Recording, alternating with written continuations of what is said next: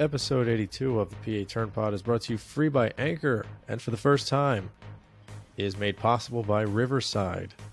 On today's episode, we're going to do our final preview of Phillies and Astros Game 1. I have a list of forgotten Phillies, my graveyard of 10 forgotten Phillies from the last five years. I also have a list of 10 Phillies that didn't work out the last eight years. We're going to jump into NFL Week 8 picks and then do two drafts to finish up the episode top five candies and top five real and fictional killers all mixed together in one.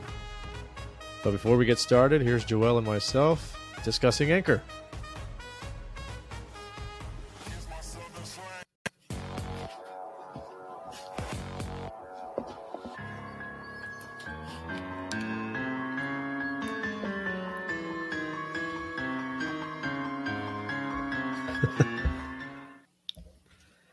Hello, everybody. Welcome to episode number 82, uh, possibly our first video episode of PA Turn Pod, made possible Yeah. by Riverside. Wonderful man. place to host a podcast. Um, I am Rob, joined as always by Joel on this uh, final preview episode before we get into the World Series. And it's our final episode before Halloween, which uh, explains why we're doing some candy and some killers later on. yeah, right. But uh, how are you doing this afternoon? As it is officially the afternoon, it's 1201. Hungry, nervous, excited, all the emotions right now. I'm all over the place. Riverside FM. We're doing the new podcasting uh, service software, even though it's still being run through Anchor. Halloween's around the corner. Phillies later tonight. Game one, World Series, Rob. I'm just nervous. I don't know. And I'm excited for today's episode. Yeah. Red October ends on Monday. Red November starts on Tuesday. Um, the Yikes. first home game in Philly is on Halloween. I can only imagine how that's going to be. Um, in my head, I'm thinking that's just going to be. Listen, we we talked about it yesterday. Anybody that hasn't listened to 81, go ahead and listen to it. There's some good stuff on there. The Astros have not played in an environment um, anything like Philly. I don't care where they've played. I don't care who they've played. I know they played the um, you know the Yankees. They played against teams like the Red Sox. They played the Dodgers. Um, I know they played the Braves last year in the playoffs. They, they coming. I don't think they know what's going to hit them on Monday. Not at all. And it, it in a similar way, I don't think the Phillies know what's going to hit them in the World Series. They might get you know a little bit of shell shock in the first game because they, they haven't actually been there before. At least this crew, outside of you know Schwarber and Robertson and a couple of guys, but. Um, I don't think the Astros the Astros downplaying what this series is and the significance of playing in Philly is it's a big deal. For sure. I mean, the hostile environment that will be in South Philly on Halloween is just perfection wrapped in one right there. I mean, Trash Let- cans let- galore for Yeah. the Astros. So two points I'll make, and we can move on to a little bit of game one stuff. The first point I'm going to make is um, about six years ago or seven years ago, I think it was. Temple played on Halloween. Temple of all it, it, Temple football, not even not that good of a team. This is back when Matt Rhule was here, and they hosted uh, Notre Dame on Halloween, and that place was, you know, rocking for that. If Temple football can get nuts on Halloween night, just imagine the Phillies in a significant game. Also, do you think that there will be people dressed up as trash cans? Uh, you know, as Oscar the Grouch, like Oscar's Oscar the Philly Grouch, and uh, will Fox acknowledge them? They should, for sure. I mean, I think they. Oh, I think what, what was it? Bob Costas. He even mentioned it in a way. Hmm. Um, yeah, why not? I hope so. We can't run from the uh, the trash can thing forever. You gotta embrace it at this point. It is what it is. Yeah, I can't. I mean, should you have Gritty out there? Should have all the mascots. It's all the Halloween. mascots should be there. yeah, they may as well all be there. Um, the Union also play the night before Halloween. They uh, they play Sunday. Yeah, Sunday night. I couldn't. They who they play NYFC. I think Uh, I can check real quick. I'm not sure though. I'm almost positive it's a rematch uh, from last year. Eastern Conference Finals. Yeah, then then they would be playing for the yeah they play NY City FC. They're uh, they're minus one twenty favorites. The total is two and a half.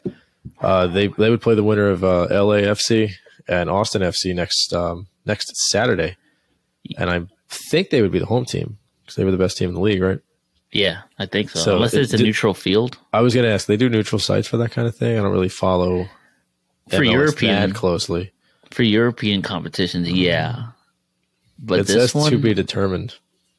if it's in Subaru Park, or if that's what it's called out in Chester, I'm gonna try to get that Saturday off Yeah, I'm gonna try to go. that- that'll be a night game, right? for sure. It can't be Yeah, a I- 1 p.m. game. I'll be there. Can name maybe two players on the Union, but I got to be there. Especially because uh, if the World Series ends up going seven, which you know we, I kind of hope it doesn't. Um, World Series Game Seven would be the same day as the MLS Cup. Yikes. It would be next Sunday. And while one of those games would be here, the other one wouldn't. It's still it's exciting. Um, so Phillies tonight. Um, by the time you watch or listen to this, it probably will be the following day. So it'll probably be ready for Game 2 Uh, the Astros are currently favored minus one and a half, as most baseball games tend to be. They're minus one sixty six on the money line.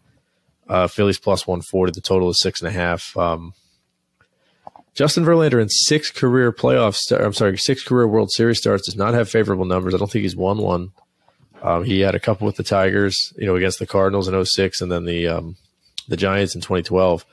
And then with the Astros, obviously he's, he's basically lived in the World Series. He was uh, he was not healthy last year, but he was around for the you know the, the previous couple. So should be interesting. Aaron Nola, this is his first start in I believe nine days. He started game two against um, San Diego, the game they lost when he really just didn't have it. That was the game his brother had the two run single off him or the RBI single off him when his parents were in the crowd and his dad didn't know what to do. Um, and his mom turned on him by cheering for Austin Basically. uh, So it, it, it's interesting. The last time the Astros lost, I know it hasn't been like really a month's worth of games. It's only been nine games. But the last time they lost was early October at the hands of Aaron Nola and the Phillies. That was the game the Phillies clinched. So there's a lot going on. And a uh, shutout, by the way. yeah, three nothing shutout. Schwarber two home runs, stop one, and then uh, Monday when they come here, we talked about it uh, yesterday. It's uh, Citizens Bank Park is one of the few ballparks the Astros have not played in since the cheating scandal, at least with fans. I don't think they played here without fans, but they, they haven't played here at all. And this will be their first trip to Philly, so they, honest to God, don't know what's coming. Kyle Tucker, we'll get to him in a minute. he doesn't know what's coming either. He's going to get booed.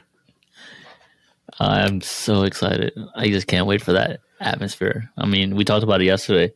We were there for game three on Friday when the uh, the Padres came into town, and that place was electric. The moment we walked in to the gates, it was just electric. You can feel the buzz in the air, and obviously the pregame Yeah. uh, shenanigans and all that. And then first inning was just Schwarber hit that home run. I was like, we talked about it. We ain't losing. Yeah, Ain't there's no a way, boy. different feel. There's just a different feel when you have the chill in the air for the um for the playoff games. I I know that it's cold for April games and it's cold sometimes for like late um, late season September October games, but there was just a different feel when we got there for that game. That's the first playoff baseball game I've been to in uh, since the last one the Phillies played 2011. So, and I I remember one. that not very fondly. Yikes. Well, g- good memories this time around. And, uh, Yeah. dude, hopefully, man, if we can steal one today. I mean, do you have any game lines since yesterday? I don't know if we checked yesterday, but I'm sure they changed overnight. Um, I don't know what they were, but um, minus 166 to plus 140. Uh, today, in particular, the uh, the series line. Uh, I got to double check that. It's on a different screen here, and luckily my phone doesn't load anything. Um, yikes! What's up? Jumping around apps here. Um, let me take a look here at the World Series lines. Uh, the Astros are definitely favored, uh, minus 190, and the Phillies are 160 plus 165. The uh, the favorite for total games in the series is six, plus 188, and the most um, likely outcome according to FanDuel is Astros four to two, or Astros four three. The least likely is a Philly sweep, which would be pretty funny. Uh, series score after three games: Phillies up 3-0 is plus a thousand. Uh, Astros up 3-0 is plus 370. Phillies up 2-1 is plus 185, and Astros up 2-1 is plus 120. And the series spread: Phillies plus one and a half is minus 134. Astros minus one and a half is pl- minus 110. Will there be a grand slam hit in the 2022 World Series? There's an interesting prop for you. Oh, please give me that. Nick yes, Castellanos.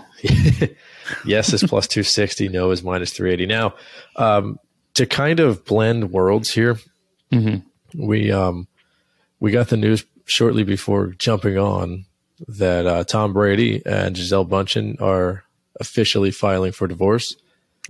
Does that constitute a Nick Castellanos home run, or would one of them have to uh, pass in order for that to be a reality?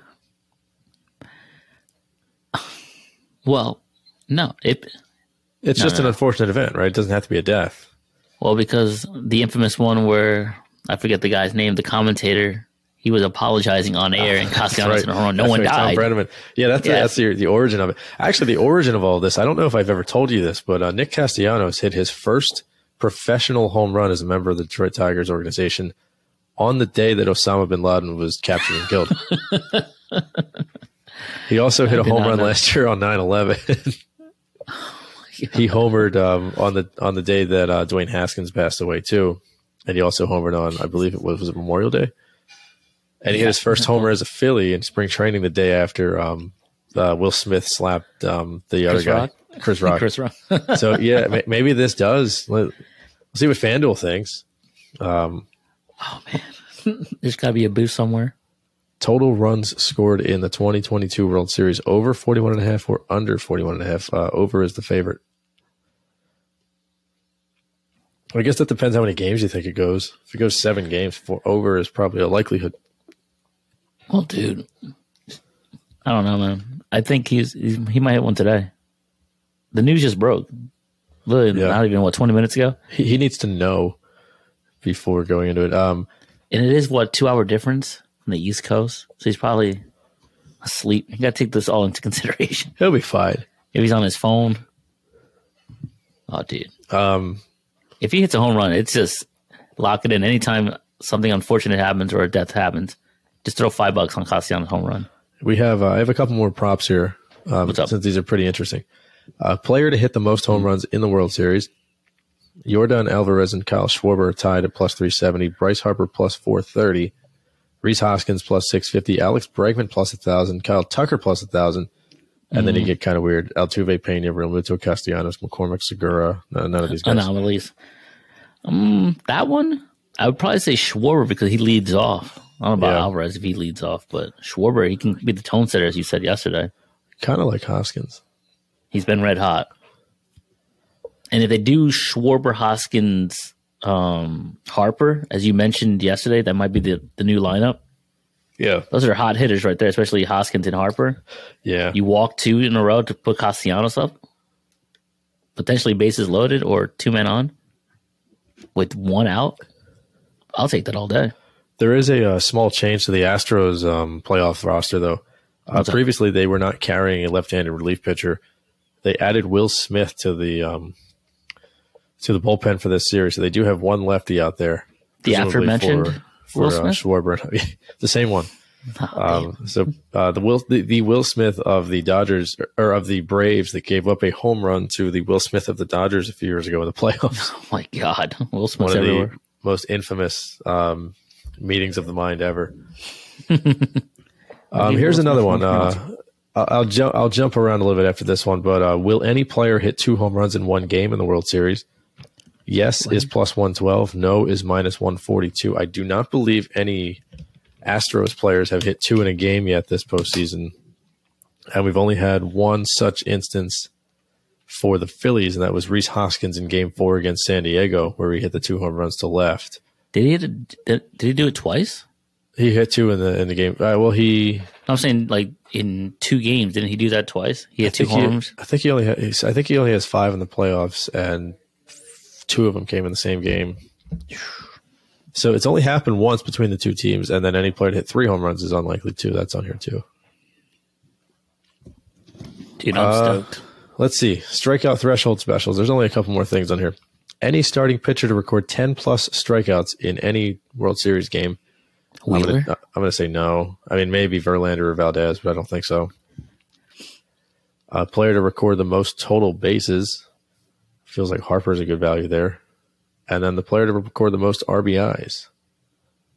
Again, Harper feels like a good value. Harper. Schwarber's probably a bad value there because he leads off. So Segura. Segura would be interesting, but he's he's been craft singles so far in the playoffs. Just a bunch of little you know singles up the middle and over for 2nd uh, World Series MVP. I think we talked about this yesterday, but uh, Harper's the favorite right now, followed by Alvarez, Verlander, Tucker, Bregman. So they really think the Astros are going to win.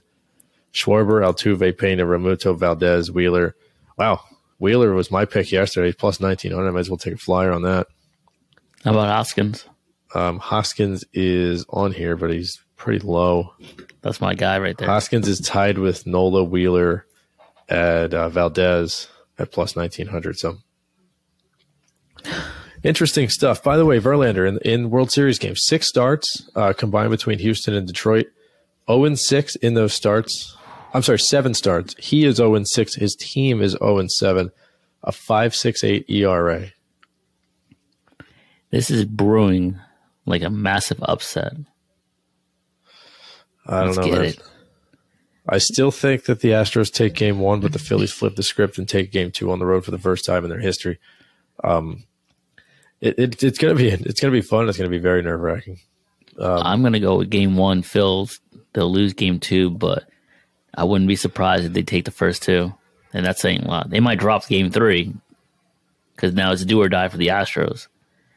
But I mean, I wouldn't be surprised if they leave Houston 2-0. And if they wear the red jerseys on game two, we're definitely winning in Philly if we Yeah, split. R.I.P. R.I.P. Houston if they wear those red uniforms tomorrow. Um, do you think somebody will score in the first inning, or do you think it'll take a little while to see some scoring? It's, it's uh, Nola, right? Starting. Yeah, Nola Verlander. We'll see some action in the first inning. We'll definitely see some action. I, think, from we'll both get a teams. little. Yeah, I think we'll get a little um, little bit of traffic on the base paths, but I think both teams will come out of the first scoreless. I think the first run will be scored in the third inning. Third inning. I say it right off the off the gate, first inning. Both teams score. I think so. Oh yeah, That Nola's never something. really pitched in this kind of atmosphere in the postseason on the road as well. And his last start wasn't great. He lost command after Yeah. what so many innings. I think five. Yeah, he really the wheels fell off in San Diego. There was a chance they could have won that game, especially having the lead early, but the And wheels really fell off. You just mentioned Verlander's zero and six. He's hittable. He's beatable. I mean, he has great stuff, but he is hittable. And this lineup has been red hot, and they're playing with a lot of swag. So, and like I said, Yeah, Schwarber is the tone setter. Hoskins has been hot. If you're going to move Harper to the third, Castellanos is there. Bohm down there. Segura. I mean, so yeah, th- this thing lineup is- from one through nine is nice. So I know the Astros are, are are recognized as this this dynamic super team, uh, but uh, you could argue the Phillies have scored more prolifically in the playoffs. Like to this point, the Astros have been winning. I mean, obviously they had the thrilling comeback against Seattle in Game One. Uh, Alvarez hit the bomb off of uh, Robbie Ray, who should have never been in that game. Game Two, Alvarez hits a big shot in I believe the eighth inning or seventh inning, something like that. Game three they go 19 or 18 innings and you know it takes a one run game to win. Then they, they kind of i know they some of the yankee series on paper looked like it was wide and i know it felt like it was you know astros all the way. They never felt like they were going to lose. But if you look at the scores they weren't really putting up runs. Phillies have put up 10 runs in a, in a game in the playoffs. They did that in game four against uh, san diego. They blew out the braves at both games here and they scored, you know, a lot of home runs, a lot of runs, a lot of, you know, they found different ways to win. And the pitching's been very good. You could argue the Phillies are hotter because obviously they played more ball in the last, you know, week or two. The Astros might have the advantage just from having been there a bunch. But you could argue the guy that's been there the most, Justin Verlander, has not been effective in Exactly. in the World Series. So it really could go either way. And you look at the top of the um, the Astros lineup, and then we can move on as well. Um, Altuve started off over 32 in the playoffs, two hits against the Yankees in Game Four. Um, Jeremy Peña in the two spot has been killing the ball, and then Alvarez might be the most feared hitter in baseball outside of Harper right now. So, and Bregman's not the same Bregman. I said this yesterday. He's not the same Bregman as the trash can Bregman, but he's still good. and Gurriel can still hit. They, they have good players, and they had McCormick kind of come out of nowhere and hit the ball. Local kid, maybe he'll, you know, be a dark horse guy to you know have some good games here in Philly. But I mean, the Astros lineup is pretty good too, but I think it's very top heavy. Whereas the Phillies, you could argue the obviously the top half is very heavy, but it's still deep when you have Bryson Stoddard, Brandon Marsh batting ninth with Segura eight. So it's going to be fun. Thing to look out for tomorrow, or at the time of listening, maybe today. Game two, do you think that they're going to stick with the platoon and take out Stott and Marsh? facing the left-hander Framber Valdez, or do you think they're going to go with? Um, you think they're going to stick with what they've gone with, or do you think they're going to, you know, insert Matt Vierling for Brandon Marsh, and then Edmundo Sosa for um, Bryson Stott? Uh, I think they're going to stick with what they got, but wouldn't be surprised if they have a short leash if the game continues and if it's not going their way. You know, just might as well just switch it up, but rock with what you got, man. Yeah. Like this is what led you up to this point. No sense of changing it. A la like Brett Brown just decides to change everything in the playoffs. I know it's going off topic, but just stick with what you got. And Rob Thompson looks like he knows what he's doing. I mean, he's taking Yeah. over for this club, and here we are, game one of the World Series. Yeah, Thompson is a baseball lifer. There's um this is a really fascinating matchup between managers, and we we touched on it on 81 Yeah, a little man. bit, but Dusty Baker's been in the game forever, and he's one of the good guys. He's one of the legends. Every, I don't think anybody has a negative thing to say about him. And I said yesterday, you know, if he couldn't win with Bonds, I don't really care if he if he can't win with the, with the Astros. So I I'm I almost feel kind of sorry for, for not letting him win a World Series because I want the Phillies to win. But I think the story behind Rob Thompson is very, very fascinating too. He was a bench coach, he was an assistant coach, uh, a base coach with the Yankees for all those years. Mm-hmm. He, um, and you know whether you like him or hate him, you can credit Gabe Kapler for bringing him to Philly. Um, Yeah. I know a lot of people believe it was Girardi who brought him because of the Yankee connection, but it was actually Kapler. So when Kapler was hired in 2018, he made a strong push to get uh, Rob Thompson here as his bench coach. Thompson accepted. They, I think they paid him a good bit of money. And then when Girardi took over for Kapler, Girardi was like, "Well, why, why would I let this guy go?" And they already had a pre-existing relationship from New York, so um, it was a good fit. And they, um, his nickname Topper, um, A Rod was talking about this with Michael Kay during I think it was game one of the uh, the Cardinals series. Nickname Topper is because he's always on top of things. And uh, Michael Kay, obviously around the Yankees for all those years, said that nobody could ever beat Rob Thompson to the ballpark during spring training. He would get there at four thirty in the morning. So, Yikes. and even as a Phillies uh, assistant coach, he was doing the same thing, showing up early. He was always on top of everything. And he's one of those guys that is a you know quiet, you know, uh, like speak softly, but you know carry yourself well. Stern. Mm-hmm. Yeah, and that's evident in the, uh, earlier this summer. He obviously took out his frustration on Odubel Herrera for not running. Um, he has his players' backs. He hasn't been ejected, I don't think, yet as a Phillies manager. Um, but I'm sure at some point you'll see some fire. But he he commands respect from the room, and everybody seems to love him. So, and on the other side, Dusty Baker. I mean, Aaron Boone waited outside the um, the Astros clubhouse after Game Four just so he could personally congratulate Dusty Baker. Baker has made a big impact on the on the sport of baseball, especially in the United States, and among you know minority players too. This is a really really successful you know African American umpire and um, umpire uh, manager, and I think he's impacting a lot of people's lives. So it, it, it either way you win. I don't like the Astros, but it would be cool to see Dusty win a ring, but he's not going to do it this year. Yeah, for sure. I mean, like I'm a root for the Phillies, but if the Astros win, I'm glad it's Dusty as the manager. I can care less Yeah. about the players. I mean, good for them, but Yeah, good Dusty for gets, gets one. Verlander, but the Yeah, rest of them Verlander. can, can you know f off. But I hope I hope he stinks up in game one. But you know, if they end up winning, it's not because of him. yeah. But yeah, man. Um, yeah, man. Rob Thompson, man. If he gets this dub. Now, uh, last thing, I guess we'll move on to the NFL. If the Phillies bow out in four straight, or they just lose in general, what grade do you give this, this season? Hmm. Or you want to mull on it, and then we'll talk about it after the World So I Series. don't I don't want to put that thought into the universe, but I think no matter how you look at it, Mhm. there's a difference between exceeding expectations and playing with house money. And you know, th- when this team was built, and we've said it for numerous years, I know they don't have the pedigree of a championship team. None of these, uh, I think, only like I said, three guys I think on the entire roster have even played in the World Series, and that's um, Sure. uh, Syndergaard in 2015, Schwarber 2016, and Robertson in 09. Uh, it- it's, I know this team was not expected to win the World Series, but it was built to win a World Series. And th- if you look at the core, obviously Bohm and you know uh, Stott, some of these guys are young. For the most part, these guys are 30 and up. I mean, Schwarber's approaching 30, Castellanos approaching 30. I think Realmuto is 30. Harper just turned 30 a few weeks ago. Nola's 29. This team is not young, so the- the idea that they're exceeding expectations and that's you know house money is. I don't think they go hand in hand, but I would still say this is an A for them. A plus if they win it, of course. A plus if they if they push it to the brink.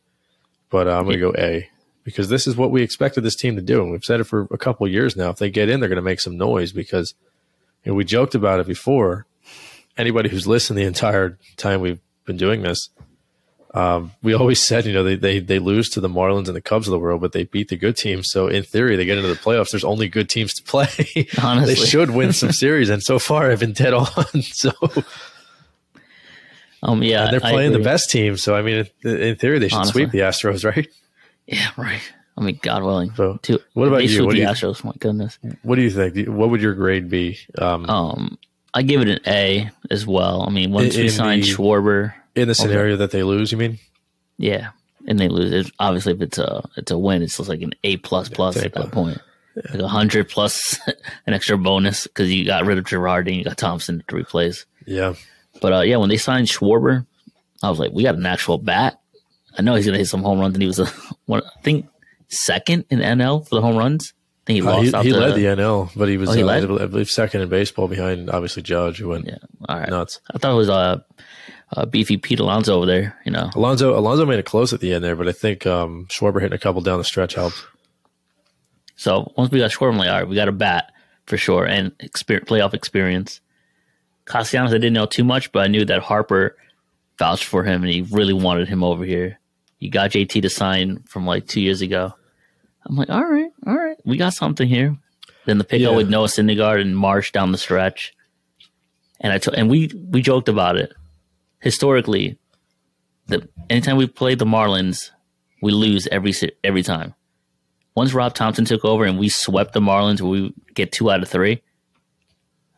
I was like, wait, Yeah, jokingly, like this team is different now. things I think changed. Now, Things changed. weirdly, they still couldn't beat the Diamondbacks and the Cubs, but That luckily they- just horrible. they only play them like six times a year. It's different playing the uh, the Marlins, you know, eighteen times a year. Yeah, But you know, beating up on the Marlins was big. I saw a stat um, earlier this week. I think it was might have been either Jeff Passan. Uh, he doesn't seem like a him. It might have been um, MLB Random Stats on Twitter. Jeremy Frank.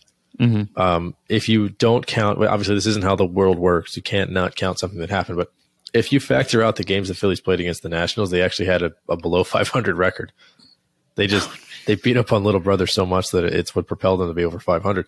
Which you know you can't take those games out. It's like saying, well, if you take away the the five runs scored in the first inning, they only scored two. One of those things, but still, it it it shows it goes to show they were pretty average, you know, against other teams. And you know they started the season against Oakland, a pretty crap team, and you know they played the Nats a million times and the Marlins a bunch. They didn't take advantage of it. They played the Cubs a bunch. They played them six times, and then the um, some of the interleague games were pretty easy too. They played the Angels, who you know at that point were falling apart. Um, so I mean, yeah, you can only play who's in front of you, but the Phillies did benefit from a little bit of scheduling, and uh, they also benefited from that sixth wild card or from the third wild card, the sixth playoff spot. Years Oh, past, we would be pissed off right now talking about how the you know the Padres are about to go play the Astros in the World Series honestly. or the Mets or whatever happens. But now, hey, extra wild card, it just benefits the hot team. And uh, I love that everybody in St. Louis was thrilled they were playing the Phillies. Hey, this is the team we wanted. The Braves, oh, this is the team that can't beat us. Padres, oh, we're just better. Look at us, we're cool.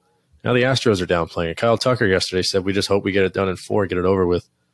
I don't know if that was him saying, hey, we don't really want to play in Philly three times, or if that was him just saying, oh, we're, we're just screw them, we're going to beat them.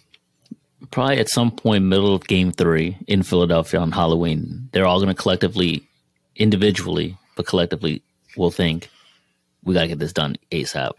We ain't trying to stay here any longer. Say if they were up two one, you just got to get out of there. The, the Astros, um, if I'm the Astros, I cannot lose a game at home. Oh, for sure. I cannot drop. First of all, tonight is a huge game. I think game two is equally important. Um, they, they, they cannot lose at home because the second they give the Phillies a little bit of life, if it comes back here and the Phillies are up 2 0 or, or it's tied 1 1, it's hard to, you know, figuratively and literally bet against the Phillies. Yeah, They're, they're undefeated at home, just like they were in 08 and most of 09. This is a very different place to play. This is not the same as Citi Field, who uh, the Mets have great fans. Don't get me wrong. This is not the same as the Dodgers, who have decent fans. It's not the same as the Padres. It's not the same as you know even Yankee Stadium, where they're arguably some of the most rabid fans in baseball. This is Philly, and this is different. And obviously, we're biased, but this has been the loudest environment we've seen. And I've seen a lot. I've watched almost every game on TV or watched the highlights on my phone after work or things like that. I, have watched a lot of these highlights, and the Citizens Bank is rocking, and it's been the loudest environment, and it's been very hostile as we saw. Yeah. 50 feet behind Juan Soto on Friday night.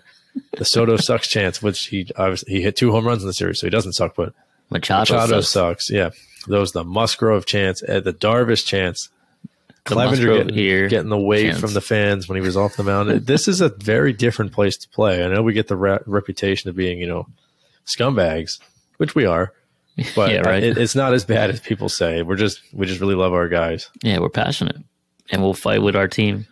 And, And uh, when you haven't tasted anything like this in 11 years, it's hard not to be this excited.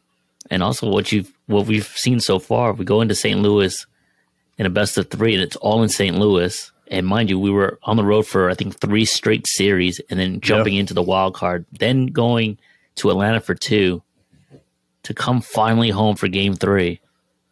And obviously, Philly, we don't really have a a chant or a go to song like Yeah, we just steal the opponents. we steal the opponent and we troll you the entire nine innings you're out there. For the Padres, we did the chant. And when we went to the Eagles on Monday Night Football, we did the skull thing. when the Braves were here, we did the the Yeah, the tomahawk. chop. I mean, we're we're here. And then when the Astros come here, I'm I'm pretty sure we're gonna be banging on some trash cans. Oh, there's gonna be some trash can banging, dude. It. Oh man, I would. I, I would ready. say I would pay anything to be in that building, but I will not pay anything to be in that building, given what the tickets are going for right now. Boy, I tell you, I would. I would just love to be down there for one of those games. I would love to be. Game three, I think, is going to be the most fun to be at. I, I selfishly, I want to go to game five because following the 08 and 22 trend where they just they only lose one game per series. In theory, that's the clincher. yeah. It's a different team though. But game three is going to be very, very exciting. on I can't wait to Halloween that alone, TV. that that alone just like sold. It's probably Monday it's sold. night. It's probably the day after. it- It's likely the Eagles beat the um, the Steelers on Sunday. This place will be rocking. The Sixers will have hopefully fired Glenn Rivers by then. The, Union Flyers- punched their ticket to the MLS Cup. The Union are heading to the Cup. Flyers are five and zero, and Carter Hart starts. There's a lot going on in Philly right now, so that could be the culmination to another lovely weekend. It's hard to. It's going to be hard to top last weekend, Yeah, but this or the weekend prior when the Eagles beat the uh, Cowboys and uh, the Phillies finished off the Braves. But it, it's been it, we're too much good. What's the, what's the bad thing that's going to happen? I mean you're there basically ground zero in Philadelphia. How are you surviving? Going to work and just like the well, there's no homicides anymore. So there was like a four day period where there were no homicides in Philly after the Brave series. people are actually holding doors. You can actually you know walk past people in the supermarket without them getting pissed off at you. It's um this is as awesome of an atmosphere as I can remember. This so the thing that separates this from the Eagles in twenty uh, does early 2018 Mhm. is the Eagles. You had to wait a week between games. Yeah, Every, everybody was happy, but there was a bye week after the regular season ended because they were a top seed. Then there was a week between the Atlanta game and the Minnesota game. There was a two weeks between that and the Super Bowl, and then almost a week between that and the um the parade. This there's games going on every day. So I mean, they win one day, they're playing the next. Everybody's in a good mood for the next day. It doesn't die off. It like when you get to Wednesday, Thursday of the weeks between football games, it's almost like all right, well, we're excited. Oh Jesus Christ, when's the next one? Okay, it's good. All right. And Yeah, now it's it's, like baseball, baseball, baseball, day off, baseball, baseball. It's just like nonstop. So it, it's nothing but red everywhere. I was at Walmart Oh, yeah. this morning. There was an Utley jersey in the parking lot. Like it, it's crazy. I saw an Aaron Roland when we went on Friday. Aaron Roland, I think that's his name, the center fielder. Yeah, Um, the guy that ran into the wall. Yeah, that's what it Rowand. Um, I went to Lids yesterday just to try to get a, a blue cap. Mm. Sold out, but there was plenty of red caps. I mean, everywhere Oh, you see. I saw the picture of the uh, the New Era store. It's like a wall of them. I was behind a um a Vicente Padilla jersey on Saturday when I went to the bathroom, Lord have mercy. and I saw a video on TikTok of fans celebrating on Broad Street, and somebody had a Kyle Kendrick jersey on. So we're exercising all the demons possible. um, Speaking of that, I saw Papelbon on Friday, right like first row in front of us. I was like, eh, but all right, whatever. right. Yeah, that, that wasn't. Fun. Yeah, you're right. With the uh, the white pinstripes. And I happen to be the only Eflin in the section, which is why the Fox guy got me. Yeah, Probably the only Eflin in the stadium aside from maybe his wife. and him. Ooh, Mazel tov that they're having uh, twins, I believe. They're having twins, yeah. Good for them.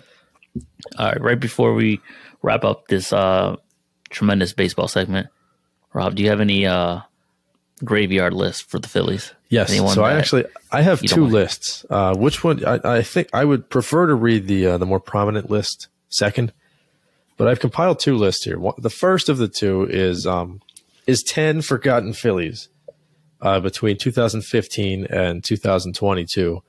Which uh, th- these guys are players who were acquired or called up or traded for or signed, who you might not remember played here. Uh, these are the honorary, almost like the um, what's a good example for like the like this almost like how Mo, uh, Raheem Mostert was an Eagle for training camp once, Jeez. or um, or Corey Brewer man. was a Sixer for five days or ten days. I guess it was twenty days, two 10 day contracts. Brandon Paul, like that, Journeyman? in, in there and that kind of thing. But these are guys. This is no particular order. The second list is in order, and you'll see why when I get to the end of it. and, but, that, um, and that deserved the special uh, sound that goes with it, correct?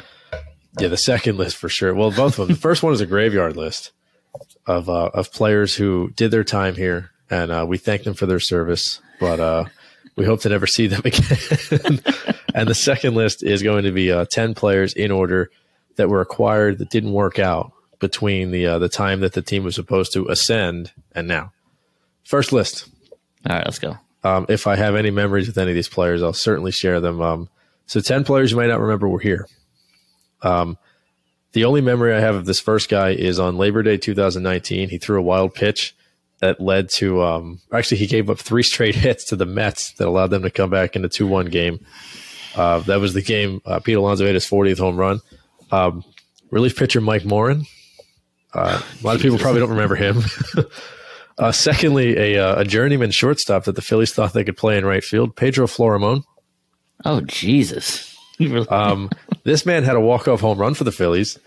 He's the only he's the only player I can remember having a Canadian last name on the Phillies. Uh, Reid Brignac, oh Jesus! former Tampa Bay. Ray. Uh, my favorite memory of this next pitcher Mhm. is when Cameron Rupp threw the ball back to him from behind the plate and hit him in the throat. Uh, Sean O'Sullivan. Please raise your hand. Um, All right. Next up, a man who I thought actually was pretty good when he was with the Orioles. I was sadly mistaken when he came to the Phillies. Uh, Hyun Soo Kim. wow, Hunter Kim. Now, this next one I have um, a little bit of admiration for because I thought he was going to be good. And they acquired him for Chase Utley and then later flipped him back to the team they got him from the Dodgers for Howie Kendrick. Um, I thought this guy was going to be good. Turns out he's nothing. Darnell Sweeney, Yeah. second baseman outfielder. Um, the man responsible for breaking Chase Utley's hand, John Lannan. I Terrible. see you shaking your head. Um, one of the most recent Phillies to hit a home run. In fact, I think he hit two. Ben Lively, Phillies pitchers anyway. Ben Lively. He came. He was in the. I think he was in the Jimmy Rollins trade. Um, a 30 year old um, Hispanic relief pitcher signed out of the um, Red Sox or- organization in 2015. I thought he was 22. I got MLB the show, realized he was like 33. Um, Elvis Araujo. That And last but not least, um, I got flamed on Twitter for um, posting about this guy, uh, but I saw him in person in the second row of a Blue Jays Phillies game in 2016. We This guy got? hit a home run for the Phillies and they batted him third. Jimmy Paredes. Oh Jesus Christ!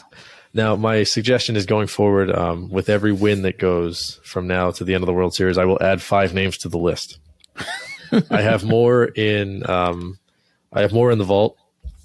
In fact, uh, I, this list could go on for days. So for every win, there's five more added. I will add at least one or two more names to that list. I got plenty. Deal. I'll stick it. Um, I'll put you forgotten to it. Phillies. You may not remember any of these guys as Phillies. Um, we'll call this the Pedro Martinez Invitational, um, or the Jeff Conine Invitational, perhaps. Jeff Cohen. And then I have another list here I would like to read off. This is a Friday loosey goosey episode. All right. Um, this You ready? one, yeah, this one you're gonna love. All right. This is the top ten. I think it's ten. One, two, three, four, five, six, seven. I went to public school. Yep, ten. Um, top ten acquisitions during the um, the the years that the Phillies were supposed to be good Mhm. that did not work out or did not lead them to the um, the point that we thought it would. So All right. so uh, leading off in the uh, 10th spot, this man was acquired in 2018 to help put the Phillies over the top. Um, he was among the league leaders in extra base hits, especially out of the catcher position. In his first game as a Philly, he hit a ball in the right center field against the Red Sox on ESPN, and I thought, oh man, they're making the playoffs. Uh, catcher Wilson Ramos. Of course, you might remember that was the um, the first of the two Kapler collapses. Oh yes, yes, yes, yes, yes. Uh, next up is a guy that wasn't really supposed to be a key piece, but they played him every single day as though he was. Um, right fielder Jose Bautista. You may remember him. Um, in a similar situation to Jose Bautista, but to a little bit lesser extent. Um, They acquired a, uh, a journeyman infielder and immediately started him over Maikel Franco in 2018. Uh, this man was actually a starting infielder for the 2019 Nationals World Series team uh, Asdrubal Cabrera. Oh Jesus, I forgot. This one might bring some PTSD to people, so please uh, put the women and children to bed and um, just sit in a quiet area, nice and warm, with a cup of coffee. Um, in 2020, the Phillies had the worst bullpen in almost the history of baseball.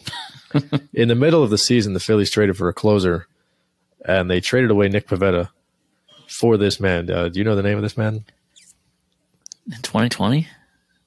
No, I did not. I remember being on the boardwalk eating. Um, I think we were eating funnel cake Yeah. when I found the new when I found out the news the Phillies had acquired Brandon Workman from the Boston Red Sox, a man who could not get his curveball over for a strike and blew as many games as they would have blown if they not gotten him. now this next one is kind of an honorable mention, okay. but I'm going to put him in there because he was the first, you know, All Star player they acquired during the quote unquote process, Phillies process.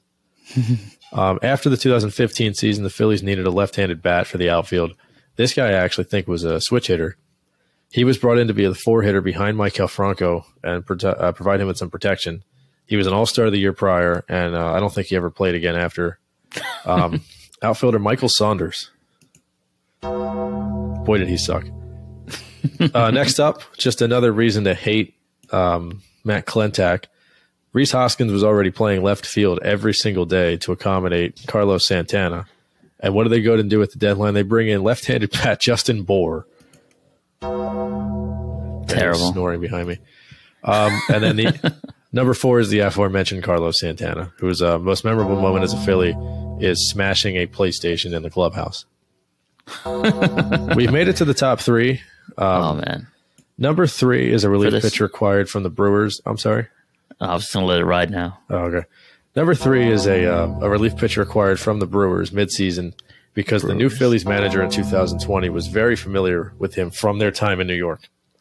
I was told this guy was supposed to solidify the bullpen, and he stunk it up here more than anybody I can remember. Uh, number three is David Phelps. Oh, gross.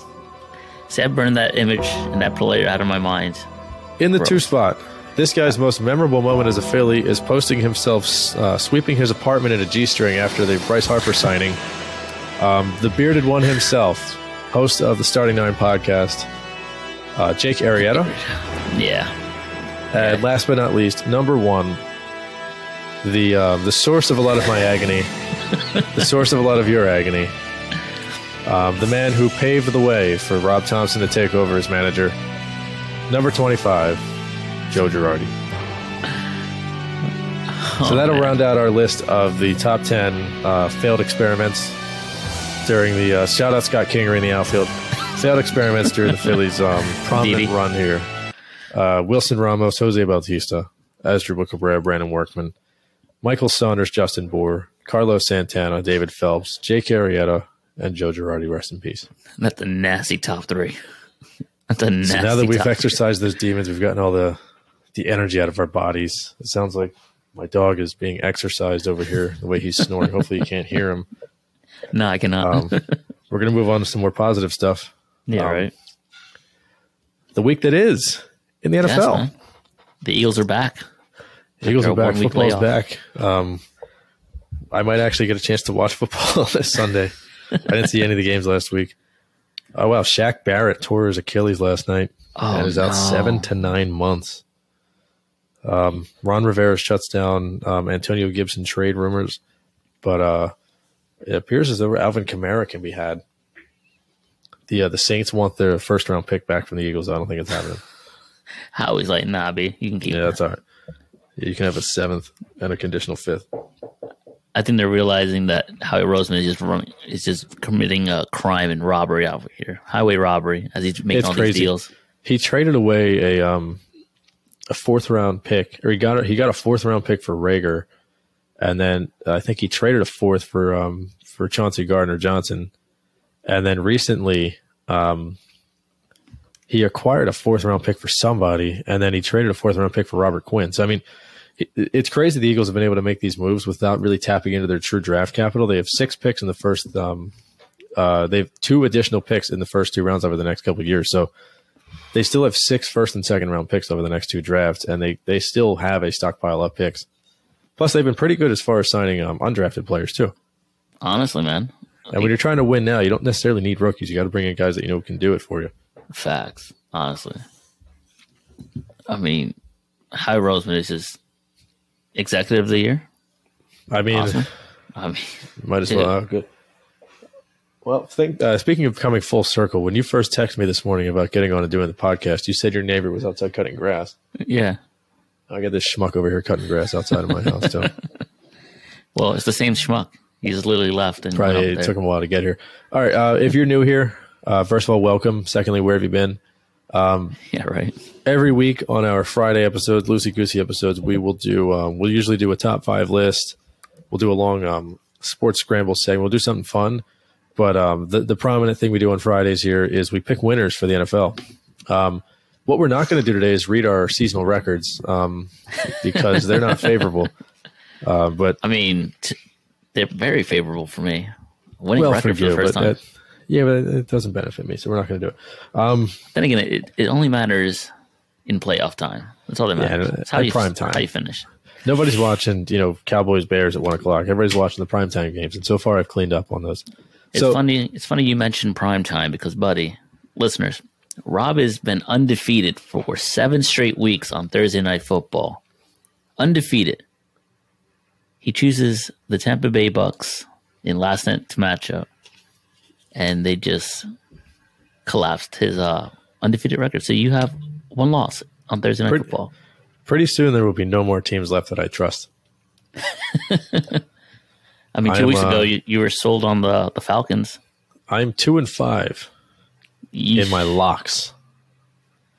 So anybody listening, just do the opposite. Um, so what we'll do is we'll run down each game. We'll give a little bit of notes on each game if we have any. Pick a winner. At the end, we'll do our uh, our trust the pick segment, trust the podcast, whatever. Um, we'll pick a lock who just a team we we think is going to win 100. percent Mhm. Uh, we're going to pick our dog of the week, which is obviously an underdog that we that we believe in the most. Uh, then we'll do our points, which is uh, either you take the four and a half or lay it, whatever. And then the uh, the final thing we'll do is a total.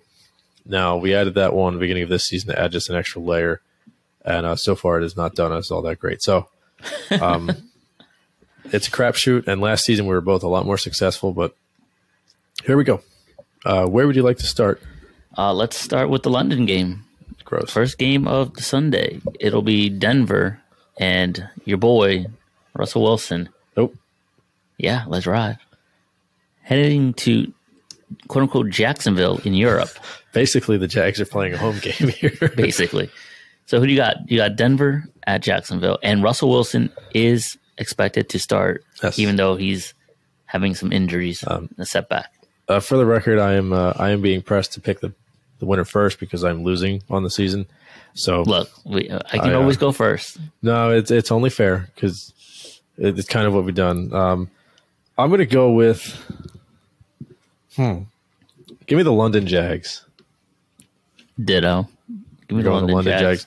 I don't think this is a get right. It- it- this is insane. So last week when uh, when Wilson was announced out, the line only moved by a point and a half. They, they were they were one point dogs to the Jets, and then when Wilson was announced out, and Brett Rypien was supposed to be the quarterback. They moved to two and a half. This week they are getting two and a half points against the Jaguars. Take- It's Jags minus two and a half, over under 40 and a half. So fascinating. Uh, next up, Uh, next up is Miami at Detroit. Hmm. Tua That's an interesting one. Tua is back. Miami is laying three and a half on the road. 51 and a half. They expect this one to be high scoring. Um, Jared Goff having a decent season numbers wise. That the Lions are one of those teams that you're just not sure about, and the Dolphins are a team we're not really sure about. They win with Tua, they don't win without him. So um, 51 and a half? it's a lot. Yikes. I mean, we know people can score on Detroit and Detroit can't score. Can Miami defense rise up to the occasion? I think Miami's defense is supposed to be the strength of their team. I'm going to go Dolphins in this one, which I know is not surprising. That's you know two favorites that I've chosen in a row, but I'm going to go Miami here. You do have a losing record. I know I do. Um, nah, it's all jokes. Mm, I do like Detroit at home though. Yeah, so that's a, that's a sneaky one. Three. If it were higher than three and a half, if it was like six, I would just take the points. But three and a half, I don't think it'll be that close. But I can't see it being you know a, a super nail biter game. I'll give me give me the Dolphins. Take the Dolphins. Smart pick. Uh, next is oh Rob. I don't know if you're ready for this, but uh, if you've been listening for this long for like 81 Uh, episodes, you would know I know what we're getting at here. Rob has had an affinity for the Carolina Panthers. I mean, he's For an Eagles no- fan, for no reason. but last year he was all in. He was sold on Sam Darnold. They were 3 0 at the time before the Eagles came to town. He was all sold on the Carolina Panthers. And then two weeks ago, he switched it on me and he's like, the Falcons. He has the Falcons. He's riding with the Falcons now. Well, Carolina is at Atlanta. And I think you mentioned this yesterday via text. Winner of this has sole possession of first place in the NFC South.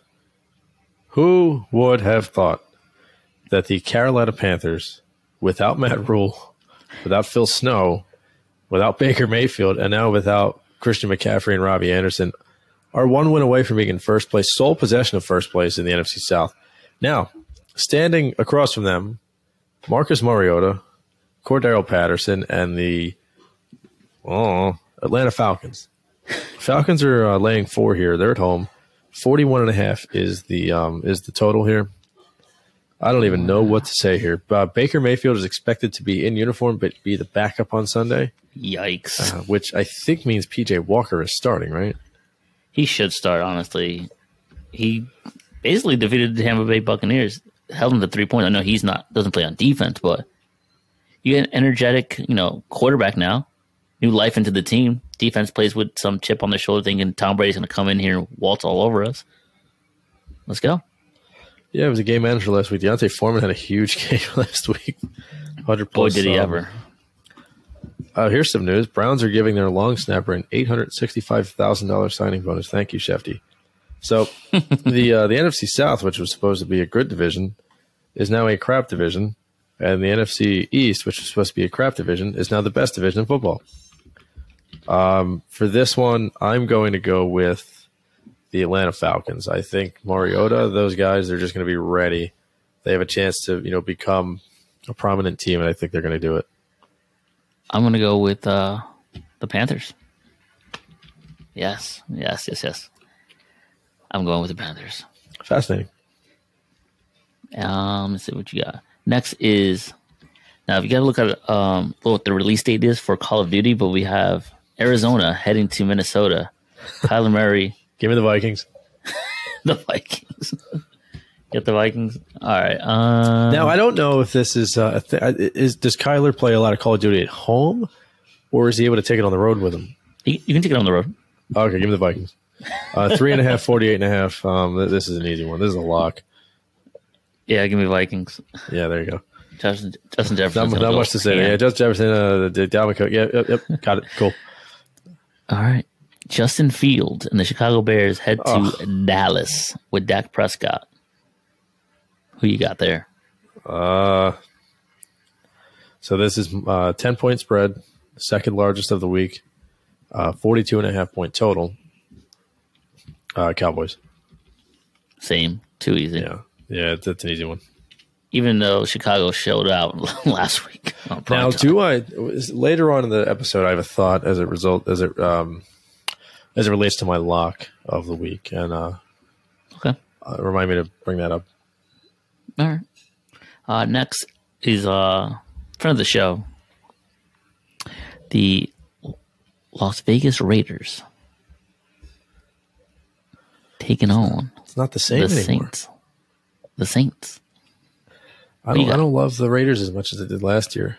Um, Derek Carr, man, friend of the show. I'm going to say, for the sake of the Saints pick getting higher and higher in the draft, I have to root for them to lose. So give me the Raiders because I want the Eagles to get that top pick. I want is- Will Anderson. I'm telling you, this is a boring one because I'm also picking the Raiders. Yeah, see, if you're just if you're just joining us for the first time, it's we're usually split on like six games. We're almost, I think we're in lockstep aside from one, Carolina and one we- Atlanta. and we were uh, we differed last night. Yeah, on the, uh, the Ravens. Yeah, don't remind me. Um, Next is the Battle of Pennsylvania. yes, the, uh, the Pennsylvania Cup, if you will. Yeah, Steelers flying into town, not driving into Philadelphia. Undefeated, six and zero. Are we undefeated, Rob? I think we are Yeah, they are undefeated. Um, Eagles. 10, 10 and a half is the spread, minus 500 on the money line. This feels 43 like and a half. trap. 43 and a half is the total. This feels like it could be a trap. Uh, what, what concerns me, the Steelers have played here nine times since the 1960s, and they're 0 and 9 in those games. Really, even Um, with Big Ben. Yeah, he only he only played the Eagles like three times, um, and they beat him here in uh, Wentz's rookie season. So this is a weird one. I am just going to pick the Eagles and move on. Um, it, I would love to give you 700 X factors, but in theory, the better team should just win this game. Yeah, I'll agree. Um, I will say though, Mint, uh, Patrick, Mitz, uh, what, what's his name? Fitzpatrick, Minkah Fitzpatrick. That's what it is. Yeah, I can't speak today. He's gonna have a big game. He's probably one of the best safeties in football right now. He might he's arguably the best one in football. Yeah, he's playing out of his mind this season. Uh, next, uh, the battle of the AFC East. The quarterback controversy that is in New England. Zappe or, well, I don't even know the other guy's name. I forgot. Mac Jones. Mac Jones. How forgettable now because it's all about Zappe now. Yeah, We'll head Zappe's to time to shine, baby. we'll head to New Jersey to face the New York Jets. A surprising New York Jets team with the return of Zach Wilson, obviously. What you got there? I think that there's a lot that you can tie in between this game and the Tom Brady divorce. Obviously, Brady was divorced from the Patriots. Um, I believe that it's not Antonio Brown who will make a move on Gisele. It'll be Zach Wilson. Give me the Jets, Jets, Jets, Jets. They're the first underdog I've chosen. They're, um, I'm sorry, the Patriots are minus two and a half on the road. 39 and a half is the total. Pats need to win badly. The Jets are flying high. I mean, duh, pun intended, but uh, the Jets are flying high. They look good. They have a, a, a good coach in Saleh who's finally getting some credit. Um, and they've been firing on all cylinders. Now, keep in mind, I believe it's uh, Corey Davis is out this weekend. Not that that's a huge deal. They still have Uzomah. They still have you know the running back. They just brought in James Robinson, Michael Carter. They, they, I believe Garrett Wilson is supposed to play. Um, I'm sorry, not Garrett Wilson. Um, the guy that wants to get traded, uh, Elijah Moore. Yes, yes, yes. yes. I believe he is expected to play. I just saw a report a few hours ago. I don't remember what it said um, as it relates to um, Elijah Moore. Um, try to find it real quick. Uh, yeah, Robert Saleh tells reporters that wide receiver Corey Davis has an MCL sprain and is out for Sunday. Meanwhile, Elijah Moore will play. So there's one of the weapons for Zach Wilson. I like the Jets this weekend, dude. I just think that they are they're done being bullied by the Pats, and it's their time. They're they're they're like a mini Bills. They're saying, you know, screw you guys, we're done. I think the Pats are going to finish in fourth in that division. Really? Yes. Um, I'm gonna go with the Jets as well. I've liked them with the, with these New York teams that play in New Jersey. I like what I see. I like what I see. So And um, uh, now I got to listen because uh, because the Yankees and the Mets are both eliminated. Now I got to listen to Michael Kay talk about the football for the next couple months. So well, he I'm still in. has New York FC still in the MLS until Uh, he runs into the bus. All that is the Union. I, I I'll get hit by a plane before he talks about soccer. Jesus. uh, that, well, that wraps up for the early window. The next ones are four late games. Thank And then the prime time. three. I hate it when they when it's like a nine early games and like two late games. Uh, I'm glad we got four this week. So at least um at least the red zone will have some things to jump around about. So far, we've agreed on every pick except for last night and the NFC South matchup, Carolina Yeah. versus Atlanta. So it's a little bit boring, but normally, folks, normally we differ on a lot. And Rob has asked me politely not to mention the records. but uh, I mean, I don't care if you mention let's, them. let's just say just your uh, boy over your here mic doing well. I'm doing well on this side. Let's just say Now, that. before we move forward, can you give me your thoughts on the Carolina Hurricanes uh, making uh, Ethan Bear available for trade? He's 25 and he's making uh, 2.2 million dollars. Oh, it's a great, it's a great pickup. He's probably like a locker cancer, uh, cancer locker. He's a cancer in the locker room. I can't speak. Well, listen, I'm so flustered with, with hockey. In, hockey, like, they, hockey, they call it the dressing room. Okay, oh, the dressing room. Oh, sorry. it's not yeah. about the name on the on the back of the sweater. It's about the crest on the front of the sweater. correct, correct. Yes, and I hope they score a field goal or something like that. Yeah, I'm all, I'm very big into hockey. dupe. Dupe. uh, uh, the first late window. So this one is listed at 405. The other ones are 425. Which one's that? Uh, the Titans and the Texans. So Gross. I hate Titans are minus two and a half on the road in Houston. The Titans had the lock of the week last. That's who it should have been my lock. Just because the Colts and Titans always split for the season, so they were my pick last week. It's a 20, 21 to 7 guaranteed. It's around that I know. range. I know that. Yeah, this one's going to be gross. This will be like thirty-three to ten. Um, I know that you, out of principle, cannot pick the Titans. So you know where I'm going. It doesn't bode well for me because I want to pick the Texans, but I guess Go for it. because I need to make up ground, give me Tennessee Ladies and gentlemen, if I win this one, minus two and a half. Forty and a half is the total. who's the underdog? Uh, Texans. Texans, I would say, right? There you go. You have another Well, you- dog you can choose from. Well, you know my dog. All right. Um, next one, the G-Men. How about them? How, how, Brian Daboll, coach of the year. how about this? I was a year off, dude. I was one year off on the Giants are. being good. I'm You- so sick of this. You and with the in the Panthers a little bit, trying some relevancy. How about you know that Paul Rudd moment on Hot Ones? yeah, just look at look us. How about the entire Giants organization and Geno Smith on the other side? Just look at us. Yeah, how about that? Yeah, yeah. There is a little bit of a historical tie in here. Daniel Jones succeeded um, Eli Manning, and Geno Smith is the one who started when Eli Manning got benched, ending his uh, his consecutive start streak. Yeah, So uh, that moron McAdoo. Let's call this the Ben McAdoo Bowl. let's do it. Um, the Ben Giants- McAdoo Bowl. so the Seahawks are favored here, minus three at home. They look really good lately. Geno Smith playing well. Um, this is crazy. Two teams that uh, you know when you when the schedule came out, you would have thought, oh, cool, it's a it's a popcorn game. the one where you kind of you go do your laundry, you take a piss, like all that kind of stuff. No, this is like almost must watch game.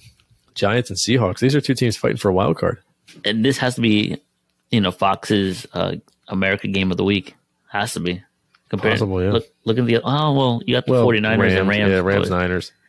but that's historically, you know, the 49ers are the daddy, right, in that situation. Yeah, Um, for this one though, oh sorry, you want to go first? Uh, yeah, give me the Giants. Damn it, I was going Giants as well. Uh, you know what? If you're going, give me the Seahawks then. I gotta make. Uh, it. I was I was torn on this one. I was gonna pick whoever you don't. Oh, all right. So uh, Fair. gi- give me Seattle. I think at home three points. That's fine. Uh, next one. Uh, now that we're on video, I can't really say what I was normally would say, but uh, the Washington Commanders on the road in Indy. Matt Ryan, what a- I believe, is on the bench. I was going to say Carson commies, Wentz but Bowl. oh, the Wentz Bowl. Yes, yes, yes. Carson Wentz right. Bowl. Um, the commies coming into Indy. Who you got? And is Matt Ryan still benched? Yeah, he's benched for the foreseeable future. Sam Ehlinger will start this week. The uh, Texas product. What I an mean- ugly, ugly, ugly scene this game will be. I feel so bad for anybody that paid to see this game. Um, I feel bad I if uh, guess. someone who doesn't have like the red zone and that's the only game on. Oh my god! Yeah, just imagine you live in, in Indianapolis and you're just like, oh, I don't want to watch this stupid game. I want to watch the other game. I want to watch Giants and Seahawks, Dad. Um, Just go on a pumpkin patch or something, or Yeah, do last yeah. minute Halloween shopping. talk to your family instead of watching this game. I don't know what to tell you. Uh, walk the dog. It's getting cold. Start walking the dog. yeah, right. Uh, yeah, go- go pick pumpkins. Maybe rake the leaves a little bit. Say hello to your neighbors. Meet the meet the people around the Or- around the corner from your or house. Rob. No. or they could sleep because Sunday night football is later on, and we all know everyone waits for Sunday night football, so I might as well get some rest. God, speak of a gross game. Um, so I know you're going to pick the Commanders. So give me the Colts. You're You are you're all, you're all on board the Heinicke train. Oh, I've been on it since the preseason. I see. I, I like Heinicke too, but um, I need to make up ground in the standings here. So the only way I'm going to do that is by picking against you. So No, if I, I- have been winning, I'm you're, going all out here. further, you're going further back if I keep winning, though. that's the risk you take. Uh, last one, the 49ers are at Oh, home. Minus one wait, half. Excuse me. Yeah. The 49ers are quote unquote at home against the Rams. so who you got at SoFi? Uh, some neutral site game. Uh, Is it though? Is it? I, don't think people care about sports in LA. It's just like a thing they do. It's like us when we go to like to like pumpkin patches and haunted hayrides. That's like a Dodgers game for people out there. Um, like, oh, cool, the game's on. Let's go inside and watch. Um, right. Who? Stafford? Okay. Uh, give me the Niners minus one and a half on the road, 42 and a half the total. Niners have pretty much beaten up on the Rams the last few years. Give me, give me San Francisco. I'm not going to think too hard about this one. I'm going Rams. I got I got to switch it up. I'm going Rams. Okay. I have a feeling they got embarrassed last time on prime time. I believe they're going to show out, even though it's a way home game. Yeah, it's a neutral Um, site game. Before we get into the prime time slots, I have to do I do need to mention uh, the bye week. The two teams that are on the bye week are the Los Angeles Chargers and the Kansas City Chiefs. Uh, So that gives Travis Kelce plenty of time to record podcast. Come on the pod. Now that we're doing video, you can come on the pod. Yes, Travis Kelce and uh, Jason, who's uh, at the game. Jason, hey, should, we could have just done a post game Phillies pod with him. Did you see the latest uh, podcast when they said that when Travis was telling Jason, "Hey, you might be the good luck charm in Philadelphia"? Yeah, he said he did, he he he uh, he chugged a beer and just looked up and there was this big green man coming his way, so we just hugged him. I love their, it. their their stuff is great. I love Jason Kelce. All right, Sunday All right, night so football. Two late games. Wow. If you told me this would be the line two months ago, I would tell you you were nuts. Although I was out on the Packers from the beginning of the season, so We have Green Bay heading to Buffalo on Sunday night football. Rob, Buffalo minus ten and a half. yikes! 46 and a half is the uh the spread is the total here. Buffalo at minus 510 is the heaviest favorite on the week, uh, edging out the Eagles by uh, by $10. Um uh, so I have conflicting thoughts on this one, believe it or not. I know it might seem like a layup to a lot, and that's where the the first thought is. I, I can easily see the Bills winning by 50. But at the same time, I can see the Packers going in there and punching them in the mouth and winning this game Yeah, which sounds surprising given what they've looked like this year. They almost lost that game against the Patriots. They've lost these games against the Jets and the Giants. At some point, they're going to have to win one of these games, and I, why not this one? they lost to the Commanders last week. Give me the Packers. Give me the Packers. You're nuts. No, I'm not. I mean, you you do have the better record on prime time though. Give me the Packers. I just, I just feel it. I feel it somewhere deep down. Well, we know you're lock, you're dog of the century. Yep. Uh, give me the Bills. There's- Josh Allen at home. Yeah. Come on now, prime time. It's hard to bet against the Bills. I'm not going to literally bet against them. Against them. Oh, if you like do, Mike you Tyson right now uh, against put them. five bucks on it. You'll win some, a good chunk of money on that one. and 40 bucks. Um, I just, I don't know, dude. I, it just feels like we're due for one of these. These primetime games have been so bad. Yeah, We're due for a thriller, and I think we're due for an Aaron Rodgers, I'm not dead yet game. And I think this is the one. I think it's going to happen on the Monday night one. I think Cincinnati. Oh, No, Monday night game. Oh. no, this week Monday night. oh, One. this this is also a good game. Cincinnati heading to Cleveland. You know, in-state rivals here to the Browns. Uh, Bengals minus three and a half, 45 and a half the total. yeah, give me. Oh no, you go first. I gotta go first. Uh, I mean, I can go first. Fuck it. I'll take the Bengals. yeah, see, I'm leaning Bengals. Well, you, you hate you hate Joe Burrow. I don't hate him. I just don't think he's as good as people say. You hate him. Listen to me. If you put Taylor Heinicke on those LSU teams and on that Bengals team last year, you mean to tell me they're going to win fewer games with him? Probably. Nope. Uh, this is a tough one. I kind of like the Browns here. How much longer until the rapist comes back? Shortly, week, week 11? Week I 11? think yeah. so. Yeah. So Brissett maybe wants to go out with one last little hurrah. I'm going to go Bengals. Just, I feel like it's have to play it safe. After picking the Packers, I have to play it safe here. to preserve your primetime record there. Yeah, I just have to. I don't want to get too far behind. I, I like the Browns, Mhm. and if not for picking the Packers, I'd probably go Cleveland. I think they're a good team, but they just got their butts kicked by the Pats a few weeks ago, and they just don't look very good. I hear you. that kid three and a half might not be enough points. All right. Yeah, give, give me Cincinnati. So we only right. uh, differ on three, I believe. Let me see. Uh, Carolina, Atlanta, Houston and Tennessee, Giants and Seahawks, Colts and Commanders, 49ers, Rams, Bills, Packers. So at the la- latter half of the the day, we differ. So there's a couple. kinda- yeah. Um, TTPs, lock dog points in total, and then we'll introduce the top five list for both candies and serial killers. So we're doing draft style for the list, correct? Yes. Okay, cool. I actually like that idea better. Um, all right, so we're doing the TTP. Wh- Uh, which one would you like to start with? I know last week we went backwards. We started with the, I think, the total of the week, and then we Yeah. finished on the lock. Typically, we go Um, lock dog points total. Let's do points.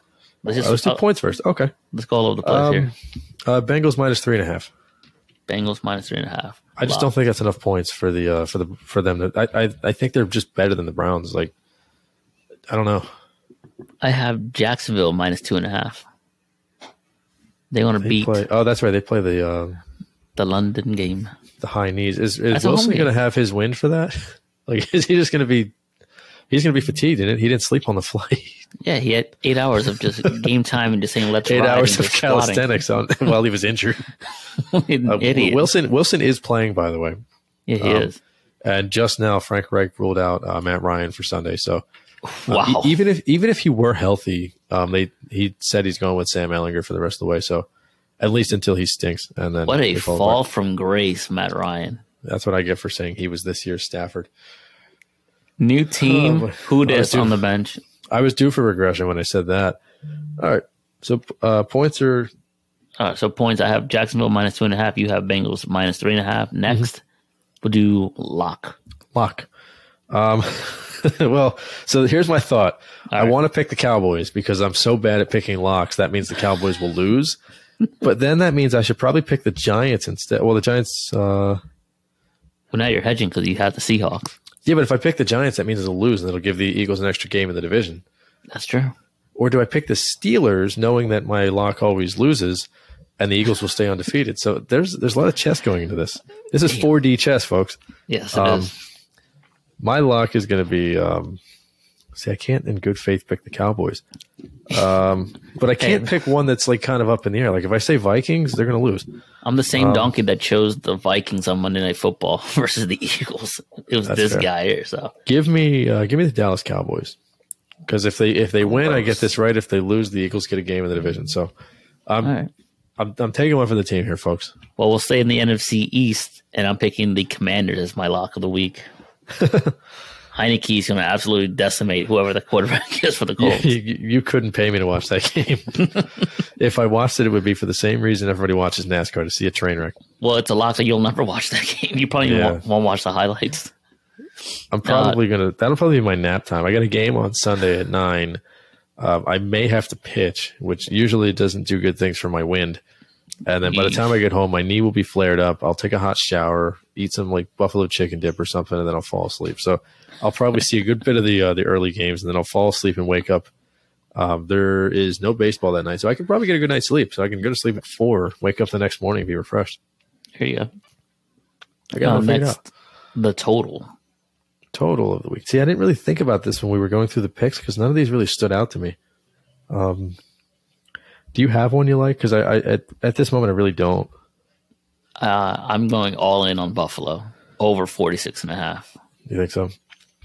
I'm tempted to take the over in the Saints game. That's 49 and a half. Mm-hmm. I'm going to go.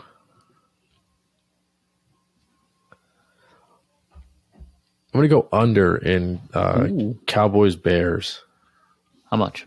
42 and a half. Under 42 and a half. which means I just need the Cowboys to not score more than 32 because I can't see the Bears scoring more than 10 nah. because I mean, the, Bear, they the Bears are bad, dude. Well, they did beat Zappe. Well, And, well, Come on, Wilson come started. come. Wilson. Uh, I think Belichick Jones. is sabotaging them on purpose because they wouldn't let him trade Brady. I think, actually, I think it's Pencil Boy. Just, what- why would you make a defensive coordinator your offensive coordinator? hey, man, he wants to give it another shot at head coaching. He realized when he was a head coach, he sucked. Go head coach at high school. All right, last. Uh, the dog. Dog of the week. Um, so to I only have a couple to choose from. I only have really the Jets and the Packers to choose from here, um, or the Texans. Oh no, I picked the. Did I pick the Titans? You picked the Texans. Correct. You okay, picked so I, I, Titans. so I only have two teams to pick from here. Um, you can hedge. Yeah, but that's not fair. I, I'm going to go with my dog will be the Jets. Look at I'm that. actually, to be honest with you, I'm kind of surprised they're not favored. I know, I know, it's kind of an Sure. overreaction. It almost feels like a public opinion kind of thing, but I, I'm really surprised they're not favored against the Pats. I think it's just you're not sold on it until they beat Belichick. Yeah, that might maybe that's true. That's and Belichick has a good track record against young quarterbacks. So Wilson, uh, although he's not really a rookie, he he's still kind of playing like a rookie. So I, I can see why people would like New England and Matthew Judon's been playing really well in defense for them this year. So I mean, the, the Pats have some good players. Uh, the Jets, I got to see it. I guess is you're probably you're probably right. Who, who do you like? Uh, we'll stay in the same stadium. Uh, the Giants out in Seattle. Okay. I think they're gonna Wow. beat Geno Smith at home, which So is a tough the- place to beat anyone. So the Jets could be six and two, and the Giants could be Six and one, seven and one. seven and one. Jesus, How man. about the Giants? So I see the Giants a- winning the division, man. there's a world where the Eagles are seven and zero, the Giants are seven and one, the Cowboys are six and two, and the Commanders are four and four after this week. None of the teams in that division will be under five hundred, and I believe that's the only division you'd be able to say that for. As long as the Commanders win, uh, unless New England wins, you'll you'll have the only division where all four teams are at or above five hundred, That's crazy, man. isn't it? It's yeah. It's just we coming into the season without the NFC, um, not the yeah NFC West or no NF, AFC West. Excuse me. AFC West, we thought that would be the, the powerhouse. and It really hasn't been. It's been It the Chiefs really and then the rest. It's been the Chiefs, then a step down, then the Chargers, and a big step down, then let's ride, and then uh, and then where's Jon Gruden when you need him? honestly. All right, um, let's get into it. Top fives, the Yes. draft, So, and then any last words, and then we right. wrap up. so ladies and gentlemen, this is the uh, the draft scenario. So we used to do top five lists. We would do top five, let's say scary movies, but we would both have the same stuff on our lists to create some variety and also make us dive a little bit deeper into our um, our draft board. Uh, Joel came with the idea to do a, a draft style here. So instead of us going top five basketball players, we both have Jordan and LeBron on the list. One of us, only one of us can have Jordan. Only one of us can have LeBron. So uh, top five candy draft. Now I must ask: Is this Halloween candy, candy in general, or movie theater candy? I guess all the above, anything that you know, Okay. in, in Halloween. so just candy dope. in general. Yeah. So, um, so I I I would propose the idea that um you can get the first pick in one draft and I'll get the first pick in the other. Um, because Alright. these were generally your idea, I'll give you the choice of whichever draft you want the first pick in. I'll get the first pick in candy. All right, and are we doing snake style or just like straight across? Uh, snake style. I will do snake style. So you'll get one, then I'll get two, then you'll get two, then I'll get two. It's basically like I'll get the number one overall, you get the number two overall in a way. Yeah, You know, it's so, your first pick. So it goes you, and then me, then me, then you again. Okay. All right. Um, go ahead. Number one. No matter what You you, pick, I get my number one. Yeah, you do. Um, for the value, Snicker. I didn't want that anyway. God damn it. That that doesn't crack my top ten. Shame. I know that sounds hyperbolic, but it just doesn't. Yeah, you're Wow. to put candy corn? Gross. no. What is it that you like about Snickers? Everything. Everything. How did I know? well, you can freeze it. You, just like most of these, you can kind of freeze and it even tastes better. That's fair. Um, But I do like, I'm a sucker for caramel. so for what it's worth, I have three that I can take here. My fifth pick is going to be the one that I want the most, but I know you're not taking it. So I'm going to hold on to that for the very last round. So because we're doing snake style, that means I get two picks here. Yes. which means you also get two picks the next round. So I'm going to go double value here. Uh, with the number one overall pick, I'm taking Twix. damn it. That was good. And one. with my second pick, you're going to hate me. There's five on the list. Give me a take five. God damn it. But I'm leaving two big fish in the pond here for you. All right. That was that was a that was a big hit right there. If you wanted But- to, you, you could you could win the draft here with uh, two big names. I got it. I got it. You got, you got LeBron and Curry just staring you in the face. Give me Reese's cup Yep, there's a surprise. and. Give me Milky Way. Oh, okay. You did me a favor. So the one that I was uh, alluding to was um, was Kit Kat, Oh, which is gross. my third pick. I mean, you can have that. You don't like Kit Kats? You just did a Jalen Reagor. you just shot wait for the moon. Uh, so Kit Kat will be my first pick. if we had a top twenty, that would still be on the list. I got to think hard about this one because I don't really eat much candy anymore. And my fifth pick is the one that I really want, but you're not taking. So I'm going to leave it there. Um, uh, yeah, I'm going to go with my only like uh, fruity one on the list. Give me Starburst. God damn. That's my only non-chocolate or creamy thing on the list, and uh, I know number five will be there, so I can just put my feet up and uh, and know that I'm winning the draft. Ain't no way, boy. Uh, Field Yates is going to give me an A on my draft. Uh, Mel Kiper's calling in right now. Todd, Todd, Todd, Todd, Rob got a five out of five. Um, number four, give me M&M peanuts Mm. for the value right there. That was just a steal. And number five, it's either between one or two. Give me Musketeers. Ooh, Give me Musketeers. that, that's a strong list. Very strong list. No, excuse me. It's a winning list. Uh, not after this pick. Um, Um, let's see. The undisputed number one movie theater candy. Drum roll. Oh wait, I can do that now. The uh, the yeah oh yeah you actually can. the uh, Reese's Pieces. God damn it, dude. That thing was staring me in the face. I'm like, I don't know. It's the most overlooked candy food on the planet. Ladies and gentlemen, It's for, for impossible. context, it's there. It's on my list. It's, It's on list. impossible for this to make a mess at all unless you drop them. Yeah. It doesn't stick to your teeth. Like I, I love, I like um, a Milky Way, I like a Snickers, or I don't like a Snickers. I like a Milky Way, I like a Twix, and I like a Three Musketeer.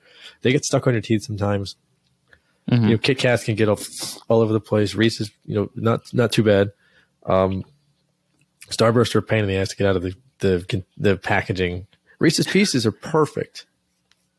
They're It M and M's, perfect better. Any honorables? Um, M and M's for sure. Plain. Um, yeah, Sour Patch Kids, I had that as well on my list. but they, they get case. really old really fast. Sour Patch Kids. Yeah. Swedish Fish are fun, um, and then I like sweet tarts, but they're just like a, a, a little block of sugar. Yeah. Honestly. a lot of this is. How about you? Uh, yeah, same. I had Skittles on the list, Reese's Pieces, M&M Plain, and Sour Patch. That was all I had. Yeah, uh, the if I- plain and if M&Ms you- are very good. And if somehow we went longer, I would have thrown popcorn, something in there. Popcorn.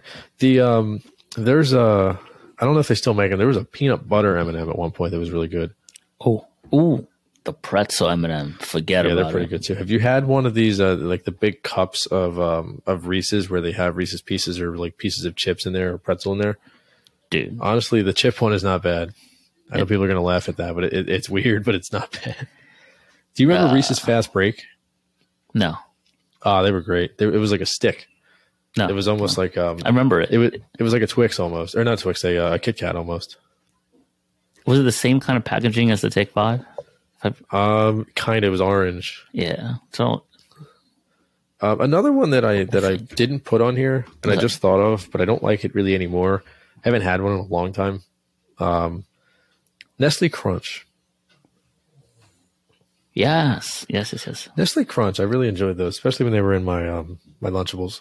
If actually, if anything, an honorable would be the Hershey's Hershey's bar, but the white chocolate one, Yeah, the white Or chocolate, the- like or the the- cookies and cream. Cookies and cream. Yep, Yeah, they're good. that's a steal one. All right. Yeah, big fan of those. Uh, everybody seems to like those. It's hard to go wrong with them. I mean, Um, sour eat a lot of Skittles too, but you can only eat like three before your face like feels like there's sandpaper in the roof of your mouth. or you have to go to the dentist immediately. Yeah. Uh, for the cookies and cream Hershey's, you can eat a lot and then you'll be sick for a day. Yeah, You're yeah, done. it goes right through you. Um, If you weren't right. lactose intolerant before that, you are now. oh yeah, for um, sure. So the killer draft. Yes. Now we uh, agreed before the episode this is both uh, fictional and uh, real, which sets me up for a uh, a killer number five pick. uh, so you got the candy first pick. I get the first killer. Yeah. Um, I'm going to go fictional with my first pick, and go with the uh, the white faced assassin himself. Give me Michael Myers. Number one on my list, as it should be. He was the top prospect. He's the uh, the Victor Wembanyama or whatever of uh, of picks here. All right. Although it has been proven he can be killed. Spoiler alert: he dies in Halloween Ends. Damn it. really? He did die? I don't know, whatever. Until they Nah. reboot the franchise again and say, "Oh, that actually wasn't him." It was a fan. Um, all right. So snake style, right?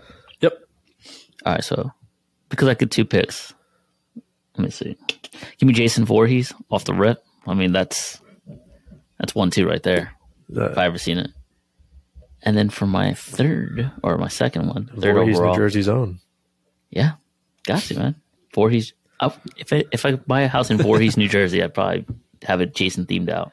You would you would need like a Jason, um, like Jason's knife or something with the uh, the address plate. Yes, on my mailbox. Yeah.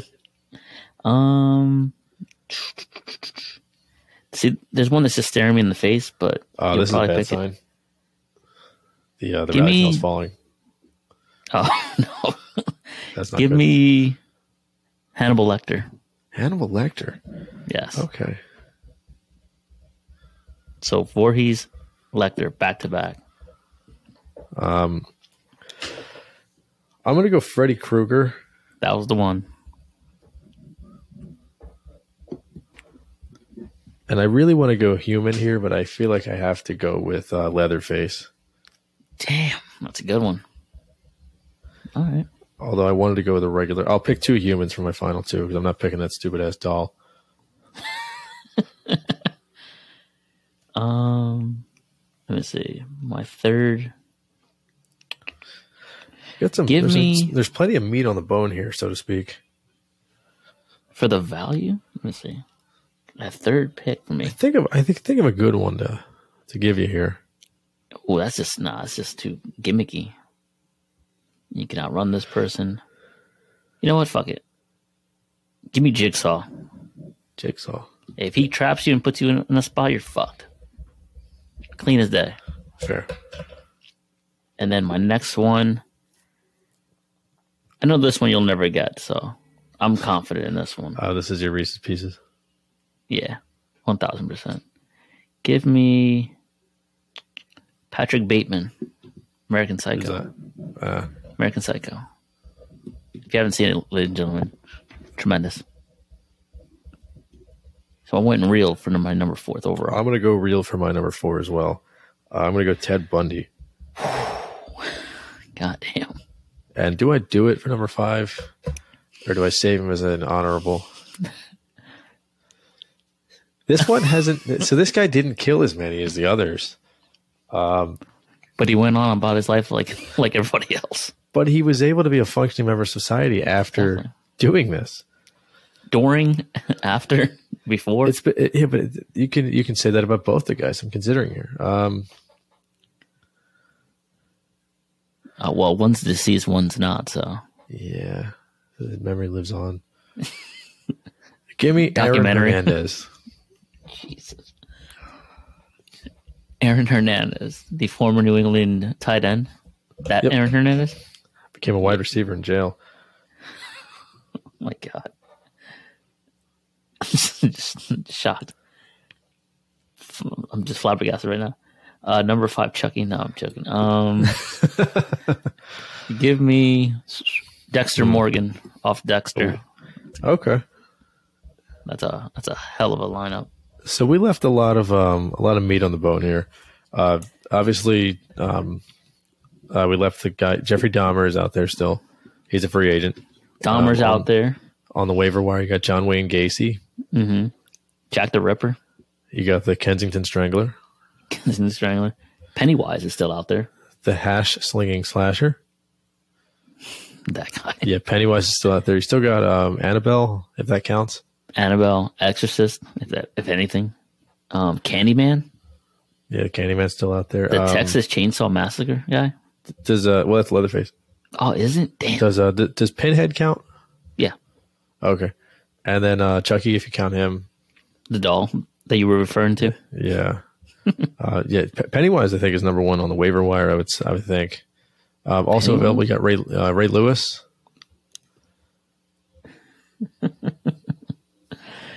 Ray Lewis. Why? Why? Why would Killed a guy.